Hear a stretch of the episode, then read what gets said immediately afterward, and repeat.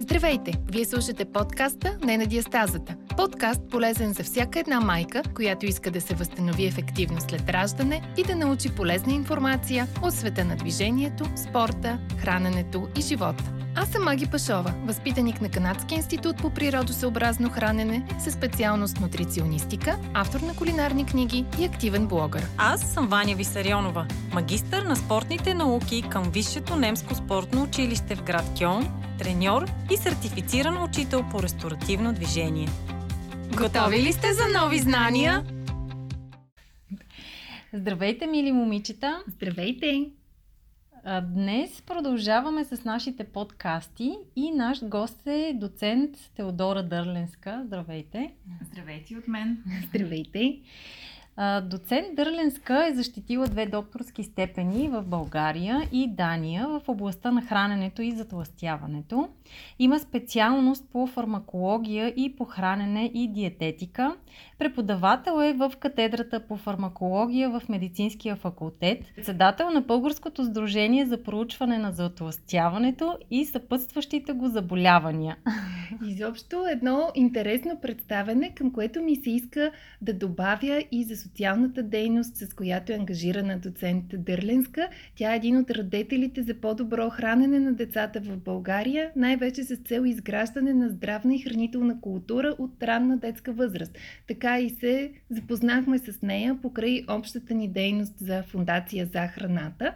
А освен това, доцент Дърленска е един от организаторите на Училище за здраве в Албена, което се провежда всяка година и в което деца и родители се учат да се хранят и да живеят по-здравословно, нали така? Точно така. А и ако мога да допълня, съм и родител на две деца.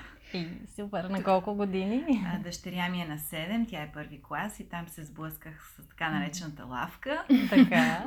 Явлението лавка. Явлението лавка е, а моя а, син е на 2 години и 2 месеца. Mm-hmm. Изобщо една а, млада жена и майка, между другото аз до неодавна, като чуях думата доцент или професор, основно си представях едни възрастни а, господа с бради или дами на достолетна възраст и е много приятно да се запозная и да общувам с една наистина млада жена, красива жена с титлата доцент. Много която иска да се занимава с научна работа. Мен това много ме впечатли. Ама не само, че искам, аз се и занимавам с научна да, работа. Да, това е чудесно. И всъщност днес, да кажем за какво сме се събрали, ще си говорим с доктор Дърленска за наднорменото тегло, за излишните килограми по време на бременността и след раждането, кое е нормално, кое вече излиза извън рамките на нормалното. Надявам се, че ще дадеш на нашите момичета и препоръки как да се хранят какво да ядат точно. Или да не ядат. Или да не ядат, да. И, и ще обсъдим подробно кое всъщност е нормалното и кое не. Но преди да минем към тези по-сериозни теми, много ми се иска да ни разкажеш малко повече наистина за себе си. Как избра тази професия? Изобщо, доколкото разбрахме от твоето представяне си, или поне някои медиите представят като наследствен лекар, защото и баща ти е лекар. А, наследствена ли е професията лекар или е призвание? Мисля, че и двете. Mm-hmm. И аз сега преподавам на студенти, които са трети курс медицина и стоматология и винаги ги питам защо учат съответната специалност. И това, което съм забелязала през годините, че един и същия отговора. Още от малък исках да стана лекар. И считам, че това наистина е признание, че човек се ражда с това желание да помага а, и да бъде лекар. И да бъде лекар. А разбира се, това е една а, професия, която е и много наследствена, защото а, това е другия отговор, който съм получавала а, някой в къщи родители да. или пък баби, дядовци или други близки родители са лекари или пък стоматолози. А и според мен е много естествено, да. защото това са разговори, които ги слушаш в, в къщи, в които като си малък ти не ги разбираш, не си даваш сметка, но вече когато съм и аз попораснала, виждам колко е важно какво си говориме, как си го говориме вкъщи, че наистина семейната среда е ключова, даже и за избора за професия. Да, mm-hmm. на практика за всичко и за ценностите, които се оформят в едно дете. Естетиката също, много, много неща. Много да. неща. А защо точно хранене? А все още имам чувството, че доста непопулярен избор у нас. А, аз пък мисля, че все по-популярен все става по-популярен, всъщност. безспорно. А, хранене, защото моя баща, доцент Ханджиев, се занимава с хранене и диететика от много години. И всъщност аз винаги от него съм слушала за пациентите, които са с затластяване, за дебелариумите, които едно време е имало и които той е работил там, и за дългогодишния му научен опит и така интерес в тази област. Да. И всъщност всичко това, което се случва с мене, осъзнато или не, е на базата на това, което съм наистина чувала в къщи. Някакси съм следвала баща ми без да се замисля. Наистина. Да. Сега, сега като ми зададете тези въпроси, се замислям. Да. Но много естествено се получи при мен. И другото, което аз винаги съм обичала да преподавам и да говоря, да. въпреки че съм била и доста срамежлива, но това, тази срамежливост с времето се промени. Тоест вече не съм срамежлива, но преподавам. И това е едно, една голяма страст, която изпитвам всеки път, бих казала. А, и също така да говоря пред хора. Установих, да. че умея да завладявам аудиторията. И не само аудитория, която е мои колеги, защото като лекар често ми се налага да говоря на мои колеги, но и хора, които са най-обикновени, които просто искам да достигна до тях. А това всъщност за един а, учен е най-трудно, защото когато се говори пред колеги на научен език е едно, а когато искаме тази информация да достигне на разбираем език до хората е съвсем различно и там е много важна каризмата, много важно е това а, да бъдем разбрани правилно и да бъде наистина вдъхновяващо. Особено в случая, когато говорим за, за здраве и послания, свързани с здравето. Така е, наистина е точно така и всъщност мен по пътя, който аз, за да ви го кажа това, съм минала, ми помогнаха много от Британски съвет в България, които организират един, а, едно състезание лаборатория за слава, което се организира не само в България, но и в навсякъде, където има Британски съвет. И идеята на този тип състезание е хора, които се занимават с наука, с всякакъв вид наука, за 5 минути да представят нещо, което да. ги интересува или те самите, които правят. Uh-huh. И аз, може би, това беше съвсем в началото, когато застанах пред абсолютно непознати хора, които не разбираха от това, което аз правя, uh-huh. но трябваше за 5 минути да им го кажа по много достъпен начин. И оттам се почна. Всъщност оттам заедно с Британски съвет в България почнах да срещам с други хора, които се занимават с наука, с много умни хора. Това мене много ме вдъхнови. А, и разбрах колко е важно да, да достигаш до хората, но с прости думи. Да. А, но това е изключително трудно, това е защото трудно. А, голяма част от наук, научната литература е на английски mm-hmm. и когато ти трябва тази информация да я предадеш на български, не, проблема не е в разбирането на езика, а е в предаването. В предаването. предаването. Да. Защото на английски едно се казва с една дума, да. а на български с цяло изречение. Да, точно така. А, но и аз съм минала през много и грешки, включително това няма да забравя как превеждах на една световно известна професорка, която се занимава с гликемичен индекс. А, тя е австралийка, изключително симпатична, но се оказа, че тя не чува добре. И когато трябваше да й превеждам, тя всъщност не чуваше аз какво говоря. Тя, разбира се, не можеше да разбере, но се получи да. един дисонанс. Докато аз разкажа, което тя е казала с две думи. И това беше гав за мене. Но всъщност си дадах сметка, че а, тези неуспехи, които всеки ги има, може би да си ги казва, те водят до истината, водят те до това да се научиш и ти. Аз много харесвам разбирането, че няма неуспехи и провали, има уроци. Или се учим тогава, когато се подхлъзнем и mm-hmm. намираме сили да се изправим и да продължим с а, така едно ново разбиране, с а, нови умения. А, или просто ще се подхлъзнем отново, ако не сме си научили урока. Да, аз да. затова маги някакси те от три пъти те познавам, те харесах, без да съм чула всичко това, което казваш. Но да, точно аз някакси имаме на една вълна сме. По същия радвам. начин мисля. И имам един приятел, който а, чете само книги за успели хора. И сега си мисля да му кажа, че това не е начина за да бъде той успешен. Защото прочетах за един швед, който пък е направил музей на неуспехите. Mm-hmm. Защото имаме нужда, ние трябва, се, от това се учим да, всъщност. Да. От тези е. грешки. И всъщност е важно така да възпитаваме и децата си, а не да, са, не да се страхуват да сгрешат, не да се страхуват от провала, а да гледат на него точно като на един урок и начин да станат по-добри. Така и, да. примерно, по отношение на бременността, затластяването mm-hmm. също си има уроци. Със сигурност, да преминем към тях. И аз сега какво да ви разкажа? Първо, а, самата аз понатрупах опит с а, бременни, които се грижат за себе си. Самата аз два пъти съм била бременна и съм минала през този път на различни изкушения. И всъщност съм щастлива от това, че съм го минала, защото също това ми даде един урок, че ти може много да четеш, да. може много да знаеш, но когато ги преминеш някои неща, ако ти се случат, uh-huh. а, може да бъдеш още по-полезен на хората. Да, да, със сигурност с личният опит допълва много теорията. Разбира се, не всичко човек може да преживее и не е необходимо, да. но когато ти се случи, особено такъв физиологичен период, бременността, може да бъдеш наистина полезен. И това, което всъщност Световната здравна организация и ред други големи европейски, национални, световни асоциации прокламират при бременността, че този мит хранене за двама е наистина мит. Mm-hmm. Че бременната физиологично увеличава теглото си, но трябва да бъде в определена рамка. Mm-hmm. И рамката е следната. Ако бременната е била с нормално тегло или нормален индекс на телесна маса, преди забременяването индекса на телесна маса, най-вероятно вашите последователи и слушатели знаят какво, но това е един параметр, с който се определя дали човек е с нормално тегло, наднормено или затластяване на базата на теглото и височината му. Да, ние сме го казвали и преди, но може би да припомним, все пак възможно да има момичета, които за първи път слушат.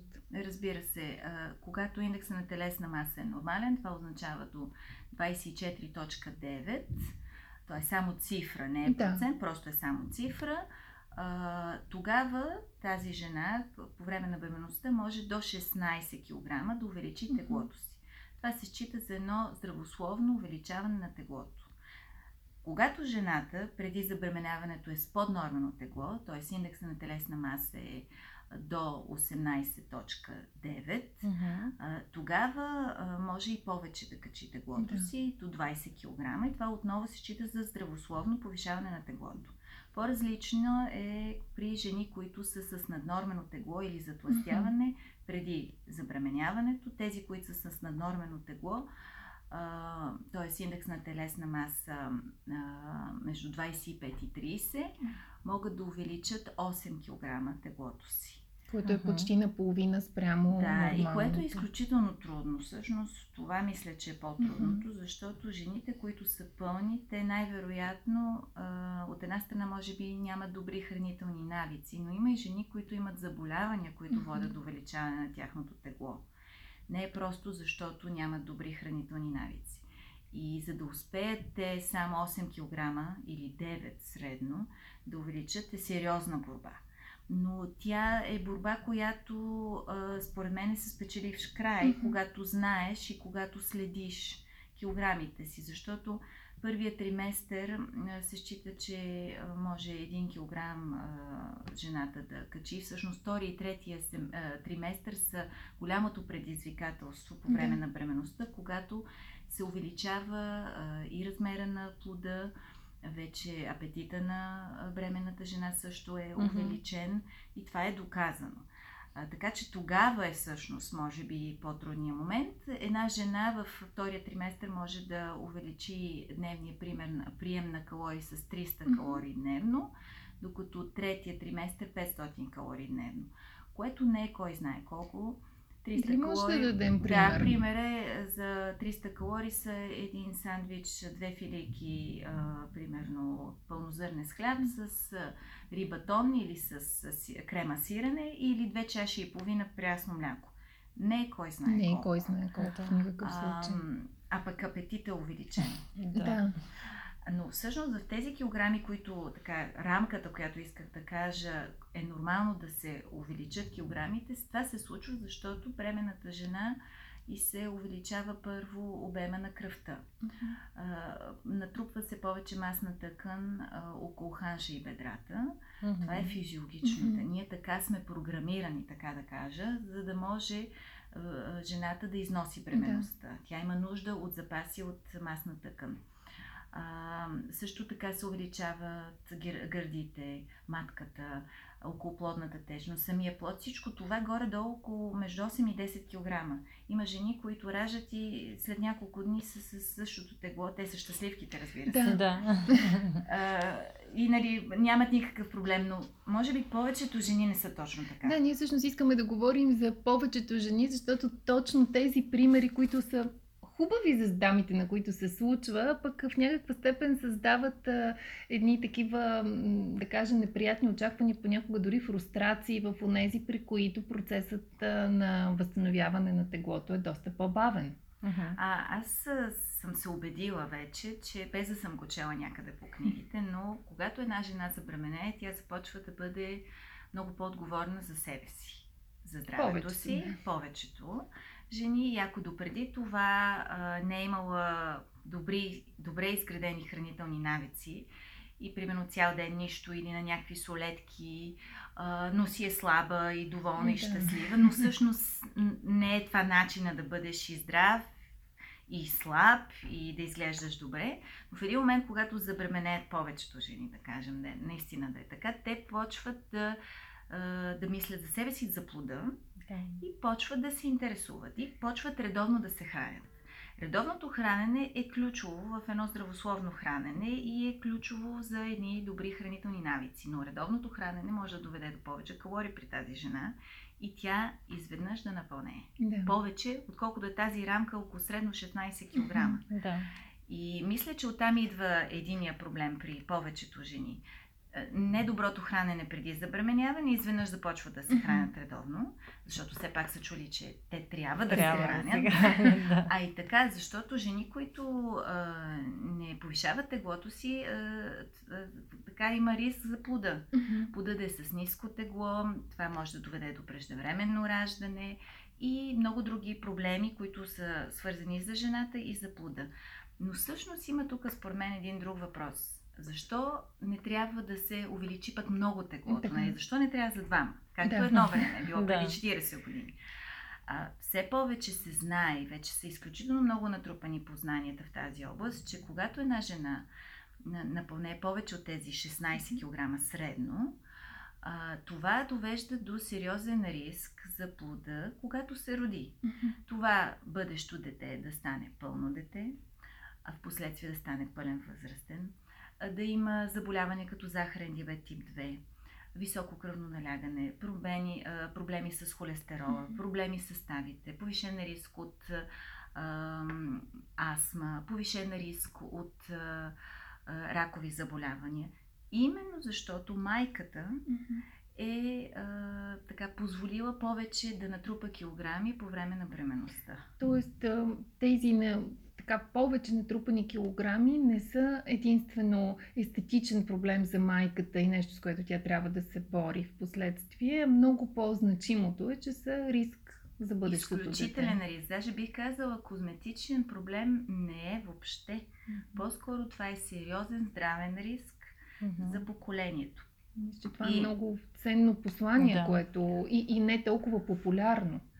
Ами, очудвам се, защото аз много в тази област наистина има страхотен бум, но а, това, а, как да кажа, това познание, първият, който обръща внимание е професор Джеймс Бейкър. Мисля, че 60-70 години на миналия век. Той е първият, който насочва вниманието на медицинската общност за вътреутробно затластяване, той говори. А, и вече, разбира се, 50, 60, 70 години по-късно да. много познания са се натрупали. От експериментални модели при животни до а, при хора и наистина е установено причинно-следствена връзка. Тоест, една жена, когато качи 20, 25, 30 кг, това е сериозен риск за здравето на детето, което няма да се види, когато това дете се роди, да, да. включително и първите години. Mm-hmm. Това е в последствие. Просто има ни финни механизми, които са нарушени. Най-вероятно и някаква генетична предразположеност, защото вече все повече хора са пълни. Все повече всеки казва, че в рода си има пълнота или пък диабет.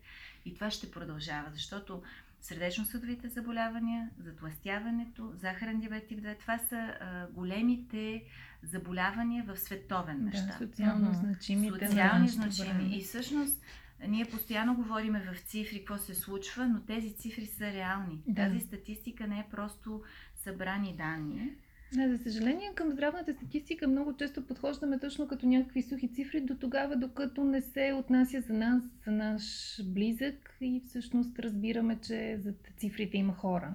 Но това е нормално, защото живеем в ера на информация и всеки ден получаваме нова информация. Да. Някак си няма как ние да се задълбочим и не е необходимо и а, човек трябва да се, да се пази от многото информация, защото винаги има и етичен аспект. И какво като ги знаеш всички да. тези неща? Примерно да си направиш генетични изследвания, за да установиш дали си предразположен към различни заболявания mm-hmm. и какво като си предразположен.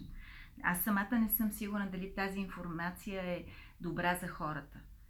Да, да за някой може би да, защото ще промени начина си на живот, хранене, физическа активност, да, за някой може би конкретно, но така да се прави, според мен, много трябва да се внимава именно с информацията. Но да се върнем отново към а, тези а, бремени, с които имат повишен апетит. Да. Да, да, ги, оби, а, да ги успокоя, че е нормално да има повишен апетит, защото в тях расте плод. В тях расте нов живот. Това е прекрасен период. Считам, че жените са благословени за това нещо. Даже аз така се развълнувам някакси. А, но а, трябва изключително да се внимава. И какви препоръки и съвети? Редовно хранене. Сутрин да има, да има закуска, да има обяд, да има вечеря, да има между 3-4 часа между тези три основни хранения. Включително ако може да има междинни закуски. Ако жената бременността и позволява да се движи, но не съм аз специалиста по физическа активност, за да говоря, но е изключително важно да има един час поне някакво движение, ходене. Ако има и йога за бремено или някакви а, по-специфични упражнения за бремени, чудесно uh-huh. вие обръщате внимание в тази насока. Но те, те са две, двата да, лоста да. храненето и физическата активност. Но разбира се, има бремени, при които няма как да имат физическа активност което означава, че просто вкъщи не трябва да имат храните, които ги изкушават. Да, празните калории, тези, Ами които... да, защото те ако искат да внимават с храната, но вкъщи има а, бързи захари, разни сладки храни, лесно отваря зима и да. няма как. Тя ще се изкуши. Нормално. А това е нормално, защото изкушението си е физиологичен акт, би казала, съвсем нормално. Добре, а да те попитам, а, кога е добре а, една дама, ако забележи, че всъщност започва да качва повече от препоръчителните килограми, да потърси помощ и към лекар-диетолог ли да се, да. да се обърне. Аз ще дам пример само а, преди да отговориш. С имам позната, която живее в а, Италия, когато забременя и отиде при нейния гинеколог, за да й потвърди бременността а, всъщност той я насочи към лекар-диетолог с а, указание да свали 3 кг.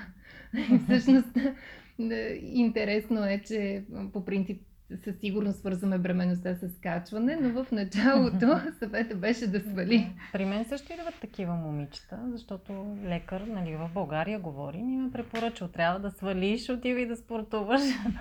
и те се появяват. Да, при мен идват момичета, които са насочени от акушер гинеколог, но често това е в по-напреднала бременност.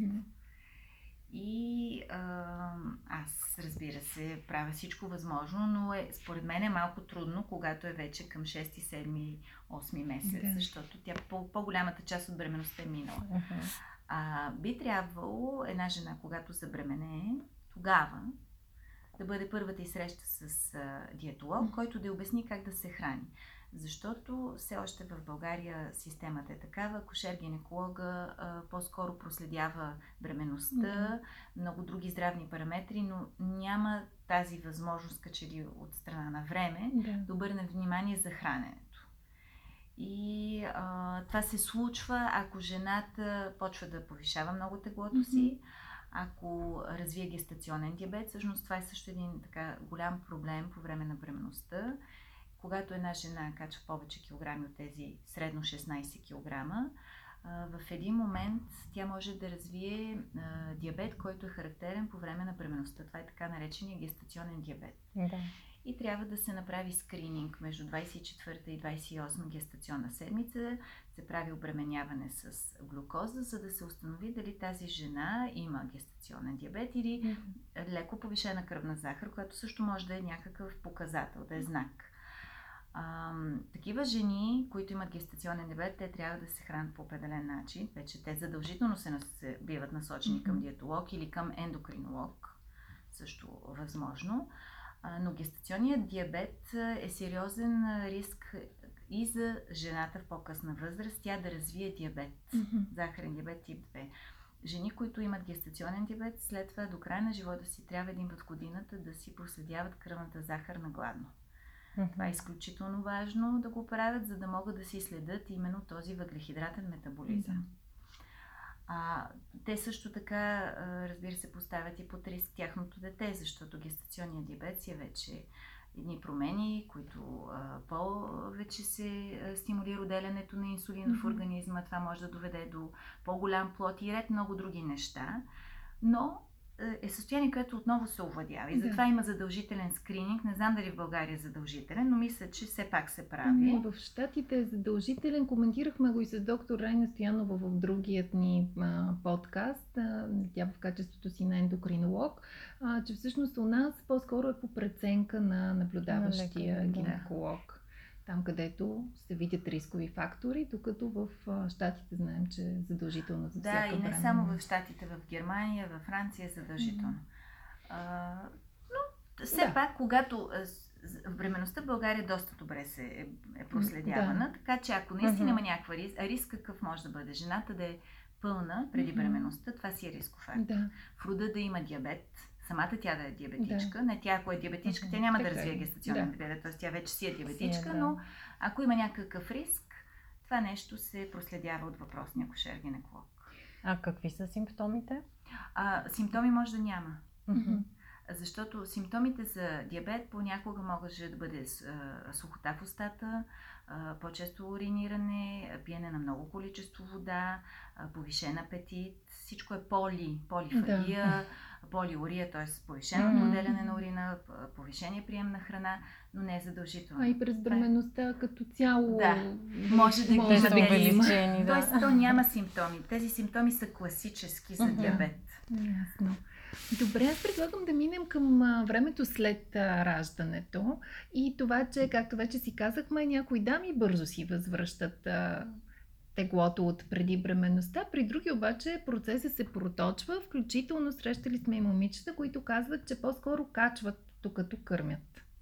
Ами да, и аз това съм го срещала. А, като цяло правилото по време на кърменето, което а, препоръките са различни, но все пак стандартната препоръка е до 6 месец или до една година да продължи кърменето, тъй до две може да продължи, но по време на кърмене не би трябвало да се спазва никакъв диетичен режим за намаляване на теглото, защото жената има нужда от повече калории. Също, както казах, третия триместър 500 калории продължава по време на бременността първите 6 месеца да са между 500 и 600 калории отгоре. Ако една жена, която е физически неактивна по време на бременността, се нуждае от 2000 калории дневно, значи 2600 се получават. Ако жената преди бременността е физически активна, спортува, движи се поне един час дневно, дневният прием на калории е 2500 калории, плюс 600 става 3100 никакъв случай аз не карам вашите слушателки сега да почнат да си броят калориите. да, да. Това даже не е модерно. По-скоро количествата са важни. И качеството на и храната. И качеството на храната, разбира се. Но просто искам да обърна внимание, че отново има едно физиологични нужди, mm-hmm. потребности на организма от повече калории, защото калориите всъщност са енергия. Да. А, така че по периода на кърменето не би трябвало да се спазва хранителен режим, аз бих препоръчала отново да се продължи с редовното хранене по едно и също време като ритуал, както това бебе. Да. Би трябвало да му се създада, създават ритуали и в последствие също да бъде захранвано на определени часове, така и тази жена, така трябва да се храни. Освен това, физическата активност е изключително важна в този период. Разбира се, жени, които са раждали с секцио, веднага нямат възможност. Да но могат да изчакат времето, което е необходимо, за да започнат и малко повече активно, включително вкъщи спокойно могат да се правят. Вие тази мисля, да. че е достатъчно да. насочено към вашите а, да, това, това насърчаваме и ние, дамите, които се включват в програмата ни да правят. И наистина, когато говорим за отслабване и кърмене, съвсем нали, не да спазват а, диети, а по-скоро ги призоваваме към разумно хранене. Това, което си казахме преди малко и за бременността, че много лесно е да си отвориш пакетчето с чипса или с вафлата, да задоволиш а, глада, а, нуждата от калории и от енергия, но всъщност това не подава на тялото полезни хранителни вещества, са едни ненужни калории, които е добре да задоволим с пълноценни храни. И тогава а, някои дами възприемат това да не ядем а, вафли и опаковани храни като диета. Като диета да. Но всъщност нали, хубаво е да направим това разграничение, че да избягваме безмислените храни или джънк храните не е диета. Да, и затова е много хубаво, че ви има, защото по този начин до повече хора може да стигнем защото наистина хората имат погрешни разбирания, има изключително много митове. Да. И митове свързани с храненето, защото храненето все пак е един физиологичен, социален е, феномен, който всеки ден го правим хората, съвременният човек има нужда от разнообразие и затова има нужда разнообразие в храненето, въобще в живота си постоянно иска нещо ново. а, а това постоянно искане на нещо ново води до, може би, грешки.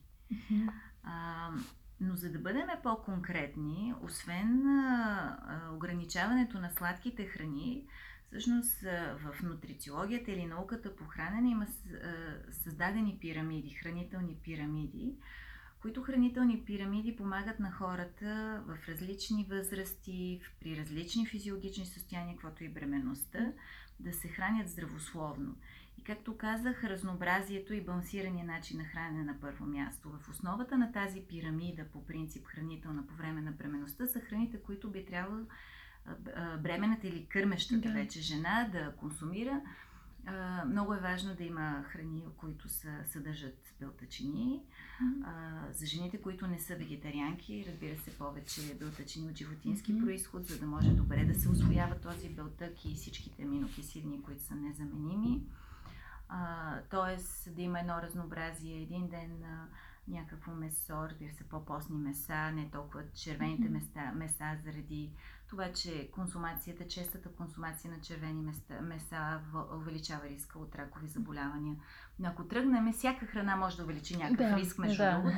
Така че аз също съм по-малко, може би, от всичко, но не от джънка, но просто от хубавите неща. Да един ден риба. Рибата е много важна, защото рибата съдържа омега-3 масни киселини mm-hmm. и всъщност препоръката е включително мазна риба. Да. Защото а, мозъка е, а, е мазнина и мозъка има нужда от тези mm-hmm. омега-3 масни киселини. Освен това в рибата се съдържа фосфор и калци, пък те са необходими за плътността и а, структурата на костите, за да са ни здрави mm-hmm. костите а, всичко това отива чрез кърмата и до бебето. Mm-hmm. Така че риба, много важно да се консумира. България е една от а, държавите в Европейския съюз с най-ниска консумация на, на риба да. и рибни продукти. А, причините са различни. Може би балканският тип хранене, някакси рибата не е част. Ние не сме средиземноморска mm-hmm. държава. Но така или иначе рибата е с изключително полезни качества. В Варна на в университета по медицина си има катедра по химия. Те страшно много работят черноморската риба. Mm-hmm. Имат изключително много разработки, говорим на световно ниво и а, всъщност те така са казали, че скумрията е изключително добра по отношение на хранителна стоеност, по отношение на това разпределение на омега-3, омега-6. Да, тя се води мазна риба. Да, и полезна. полезна и все пак да. тук на нашия на нашата географска ширина, защото това също е другото, е важно да не забравяме храните, които са тук на Балканския да. полуостров. Разбира се, аз съм за това да сме отворени и към други храни, които не са характерни за нашата географска ширина, защото живеем в глобален mm-hmm. свят и mm-hmm. всяка храна си има нейното място, но все пак тук каквито Да не храни има, забравяме. да не ги забравяме. Да. А в тази връзка две храни, които като че ли пренебрегваме, отваряйки се по-глобално, варивата, местните варива, като боб и леща. Сега, разбира се, няма лошо да пробваме киноа, модерна, интересна е, вкусна е, но така да не пренебрегваме изцяло местните храни. Но това, което забелязваме, че много кърмещи майки се притесняват да консумират варива, както се притесняват да консумират и много зеленчуци, особено а, от а, зелевите, от луковото семейство. Трябва ли да се избягват по принцип от всички кърмещи? Не. Или не? По-скоро не. А, притеснението е заради коликите. Точно така и газове. И при- газове, но истината е, че не достига чак толкова вещества от въпросните продукти до бебето, Мгм. да това да е проблема с коликите и газовете. Защото коликите и газовете са, са причината е това, че бебето има незрял стомашно-чревен тракт. И това е изключително нормално то да има колики. При някои са по-силни, при други Да. не толкова. Някои родители са щастливци, не разбират, но така иначе това бебе пак Да. и пръцка, и си има колики, но не толкова болезнени. Просто не му се толкова най-вероятно червата а, разширяват. А, аз бих казала от варивата, защото много си права маги, изключително порез, полезни, традиционно българска храна, лесно се приготвят. Да. Това също не е за пренебрегване. Червената леща, която в България е известна като френска леща, тя е с най-финна целоза. И биха могли а, кърмещите жени да започнат с консумацията един път седмицата, два пъти. Да. Да. Въобще не пречи на такъв тип леща, която тя като се вари, много бързо се сварява. Точно тя даже така. се става като пасирана. А, И за крем супички, да. за ни зеленчукови пастети. да, никакъв проблем. Да. Аз исках само да се върна към въпроса за рибата. А, докато разказваше, две неща се сетих да те питам. Първото е за тези хора, които не обичат рибни продукти. Знаеш, че има такива, направо им се повръща. Да. А, дори и бремени, пък и след това не искат да ядат и не могат. В смисъл, чисто физиологически не я понасят. А привърженик ли си на добавките в такива случаи? В такива случаи да. Иначе не съм привърженик. Считам, че човек, ако се храни разнообразно, си набави всичко, което Да. е необходимо. Но да, в такива случаи по-скоро е по-добре тази бременна и след това кърмеща да си приемате. Си има специални добавки, които са създадени именно за тези два периода от живота на жената по време на бременност Да. и кърмене с, с необходимото съдържание на омега-3 масни киселини. Така че да, Да. не е Добре. лошо. Мгм. Защото омега-3 масни киселини има и в ядките, но също така а, сега препоръчват се винаги сурови ядки. Обаче, ако човек а, или жената в случая има гастрит или има колит, това е Мгм. много недобре за нея. А Мгм. гастрит много често вече има съвременния човек. Да. А така че ядките по-добре в такъв случай, примерно да са печени. Разбира се, намалява се съдържанието на различните витамини, но омега-3 Да. са си там. Да. А, но в случая, когато жената не обича, или, Да. и другото нещо характерно за бременността, да се върна малко за бременността, наистина се променят вкусовите предпочитания. Или не им се яде месо на жените, или риба. Това са много Да. често. Няма нищо страшно в това. Просто трябва повече да се консумират мляко и млечни продукти, защото млякото и млечните продукти също имат белтъчини. Не толкова колкото месото и рибата, но все пак пак. Мгм. Освен това, за мен е една от храните, които е изключително полезна на Балканите, особено в България, е кислото мляко. Да. Заради съдържанието на живата закваска, доктор Стамен Григоров, това е българин, който 1905 година открива лактобацилус булгарикус. Той е бил в Париж, ученик на световно известния Луи Пастер, учен френски и е можел да остане във Франция, но е решил да се върне в България. И може би, ако беше останал във Франция, сега можеше да има и Нобелова награда за това откритие, защото лактобацилус булгарикус заедно с другия бацил стрептококус термофилус, тези, тези два микроорганизма, имат изключително благоприятен ефект върху стомашно-чревния тракт.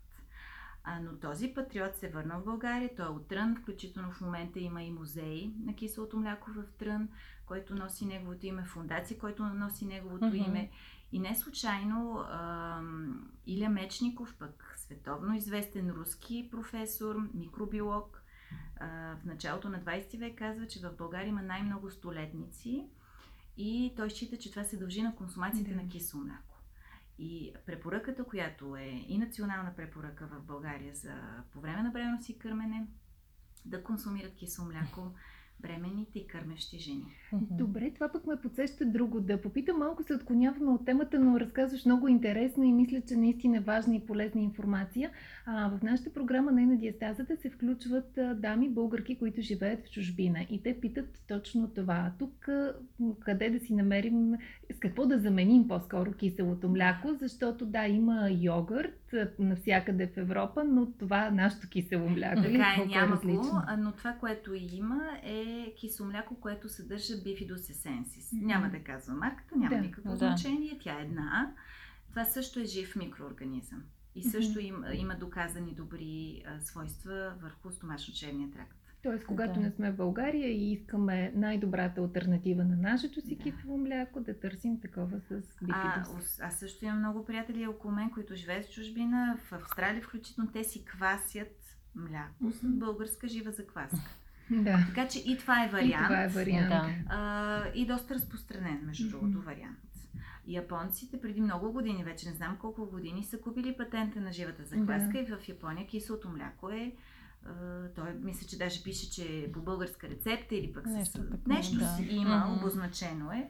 Не случайно. Японците са нация, която е много здравословна, много напред а, в мисленето, в много неща. Да, Те са да. като пример, според мен, на европейците биха могли да бъдат, но ето, не случайно да. консумират кисело мляко. Знаеме за Япония. Имали сме специална лекция. Беше О, много чудесно. интересно. Да. да. Сега, аз ти казах, че имам два въпроса и един е свързан с мазнините, за които ще си говорим след малко. Ни е следващия въпрос за мазнините по тялото. Но аз исках да те питам за мазнините, които ядем. По принцип съм привърженик на високомазнинното хранене, аз лично. Нали, с Маги а, много често сме коментирали тази тема и тя казва, ма ти си спортист и много се движиш и за теб е окей да се храниш по този начин. А, ти спомена, че е добре, ако се ядат меса, да са с по-малко съдържание на мазнини, но каза, че е добре и мазнини да се ядат.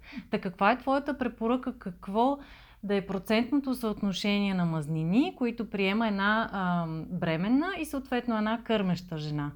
Примерно да ти кажа за пример, аз се интересувах, когато аз бях бременна, а, тогава следвах препоръките на Western Price Association, не знам доколко ги уважаващи. Те също препоръчваха високо мазнинното хранене и моето тогава процентно съотношение беше около 60% по време на кърменето. Аз ще бъда директна, не съм съгласна. Добре. Но сега няма да водим спор, Да, просто се. питам ми да. интересно да чуя ти какво ще кажеш. Аз съм като цяло повече последовател на а, традиционните препоръки в храненето. Mm-hmm. И а, по време на бременност и кърмене, съотношението между въглехидрати, белтачини и мазнини е почти същото при е, хора, които преди този период на физиологичен при жената, т.е. около до 60%, между 45-60% въглехидрати, 10-15% белтачини и около 20% мазнини. Мазнини, добре. А, за жени, които са пълни или проблем, имат проблеми с теглото, по-скоро е с ниско съдържание на мазнини. Храненето трябва да бъде. Но не без изцяло, не, защото имахме случай... такива случаи. Не, Убеждавахме не. момичетата, че не може да се опитваш на 100% да... Не, не, според мен въобще не трябва да има без нещо. Да. А, стига да няма някакво заболяване. Mm-hmm. Да, да, говорим. Да. Винаги говорим правим за, тази да, оговорка, че говорим за, за здрави, здрави. здрави хора. Mm-hmm. А, така че съм по-скоро за балансирано, mm-hmm. балансиран прием на мазнини. Те повече да бъдат от растителен происход. Да. А, по-ограничен от животински происход. Добре. Защото а, мазнините от животински происход а, съдържат наситени масни киселини. Mm-hmm. Наситените масни киселини са свързани с увеличен риск от атеросклероза или атеросклерозата са едни плаки, които са с мазнини, които се натрупват по съдовете и това може да доведе до сформиране на тромби и други заболявания, но да кажем, че това са състояния, които са характерни за по-възрастните mm-hmm. хора.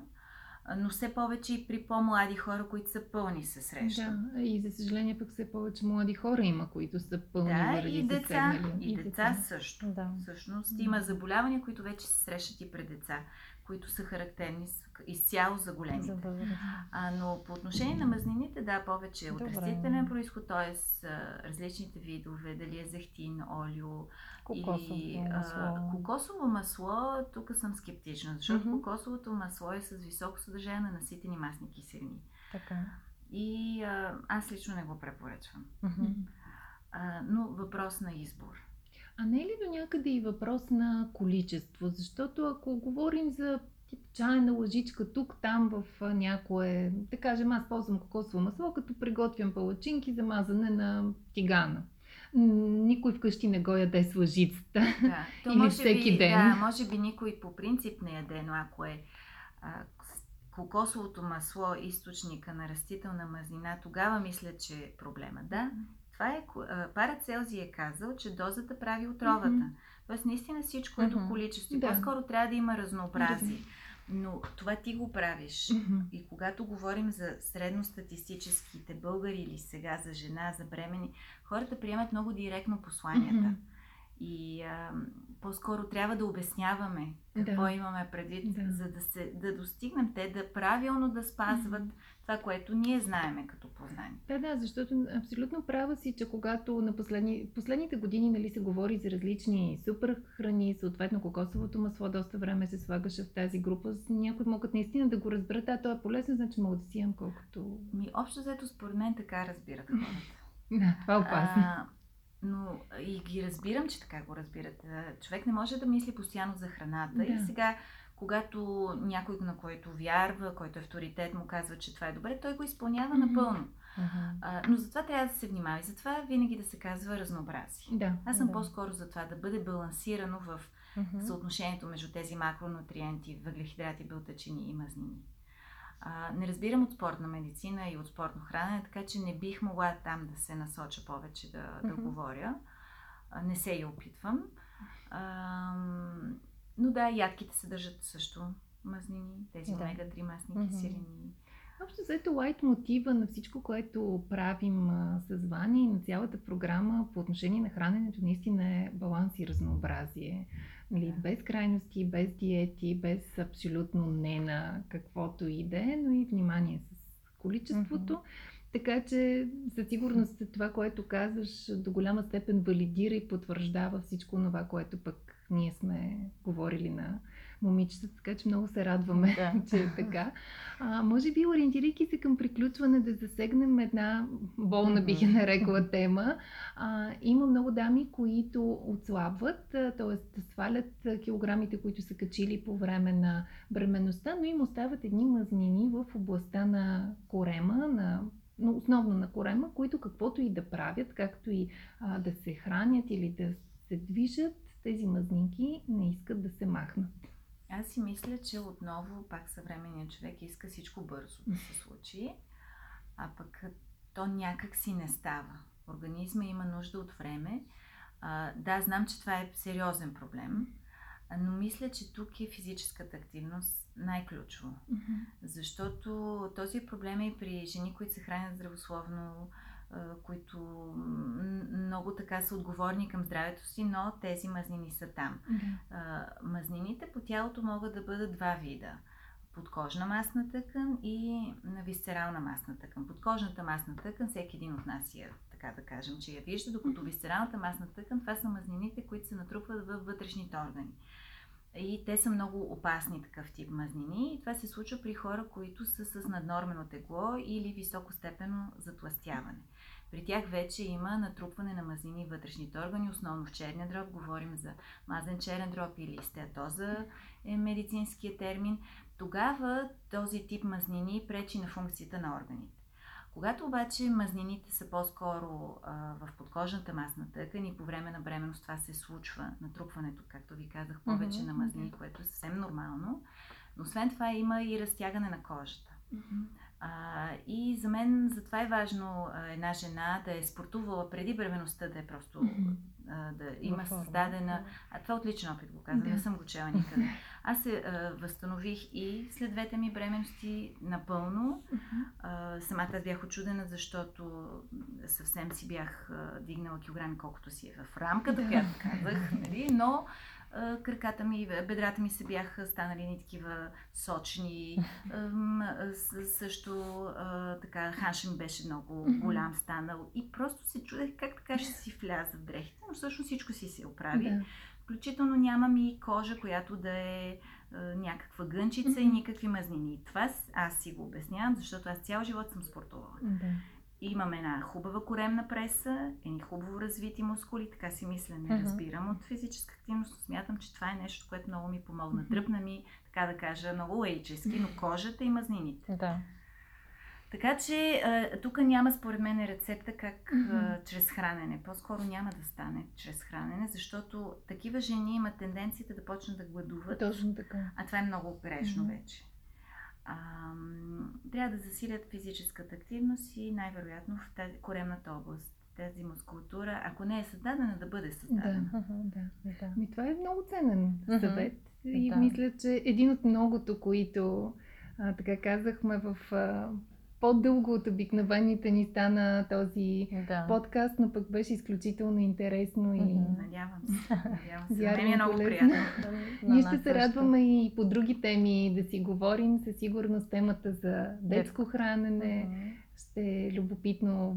Майките тук също много често рубуват на митове, за Да. съжаление, или пък а, имат въпроси, на които търсят, но не намират правилните Да. отговори. Така е. Така че ще се радваме отново да поговорим. Благодаря с удоволствие. Мерси. Весела коледа. На весела коледа! Весела коледа на всички! Не забравяйте да харесате този подкаст, да го споделите с ваши приятели и познати. Преди да се разделим, да ни кажеш къде могат да те намерят нашите слушатели, ако искат.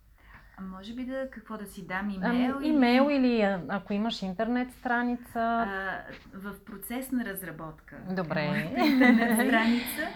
А, но да си дам имейла. Ние ще го Добре, напишем ще го тогава сложим. под подкаста. В Да. последствие, когато е готов и уебсайта, ще добавим и него, Да. така че да могат добре да всички, се когато го слушат на даден етап да, и имат нужда от консултация лична. Могат да те намерят, нали? Разбира се, Да аз направят съм... консултация Правя с теб. консултация, работя Супер. и то много работя с бременни жени, но Мгм. важно е още веднъж да подчертая началото на бременността. Това, Нали? да, подчертавам. Може и преди да забравя. Може, да, това даже е За много тези, разумно. които планират. Да, да, това би да, било много разумно. най-добре. Това е много хубав Да. апел, който напоследък Супер. много се Да. отправя за осъзнато зачеване Да. и подготовка преди него. Супер. Благодарим ви, че Още бяхте с нас и до нови срещи. До нови срещи! Подкаста не на диастазата е с информационен характер и не бива да служи и да се приема като медицинска диагноза, нито да заменя индивидуалната медицинска оценка и наблюдение. Преди да решите да се доверите на нас или други източници, свързани с диастазата, моля, консултирайте се с вашия лекар и или хирург. За повече информация посетете ненадиастазата.com.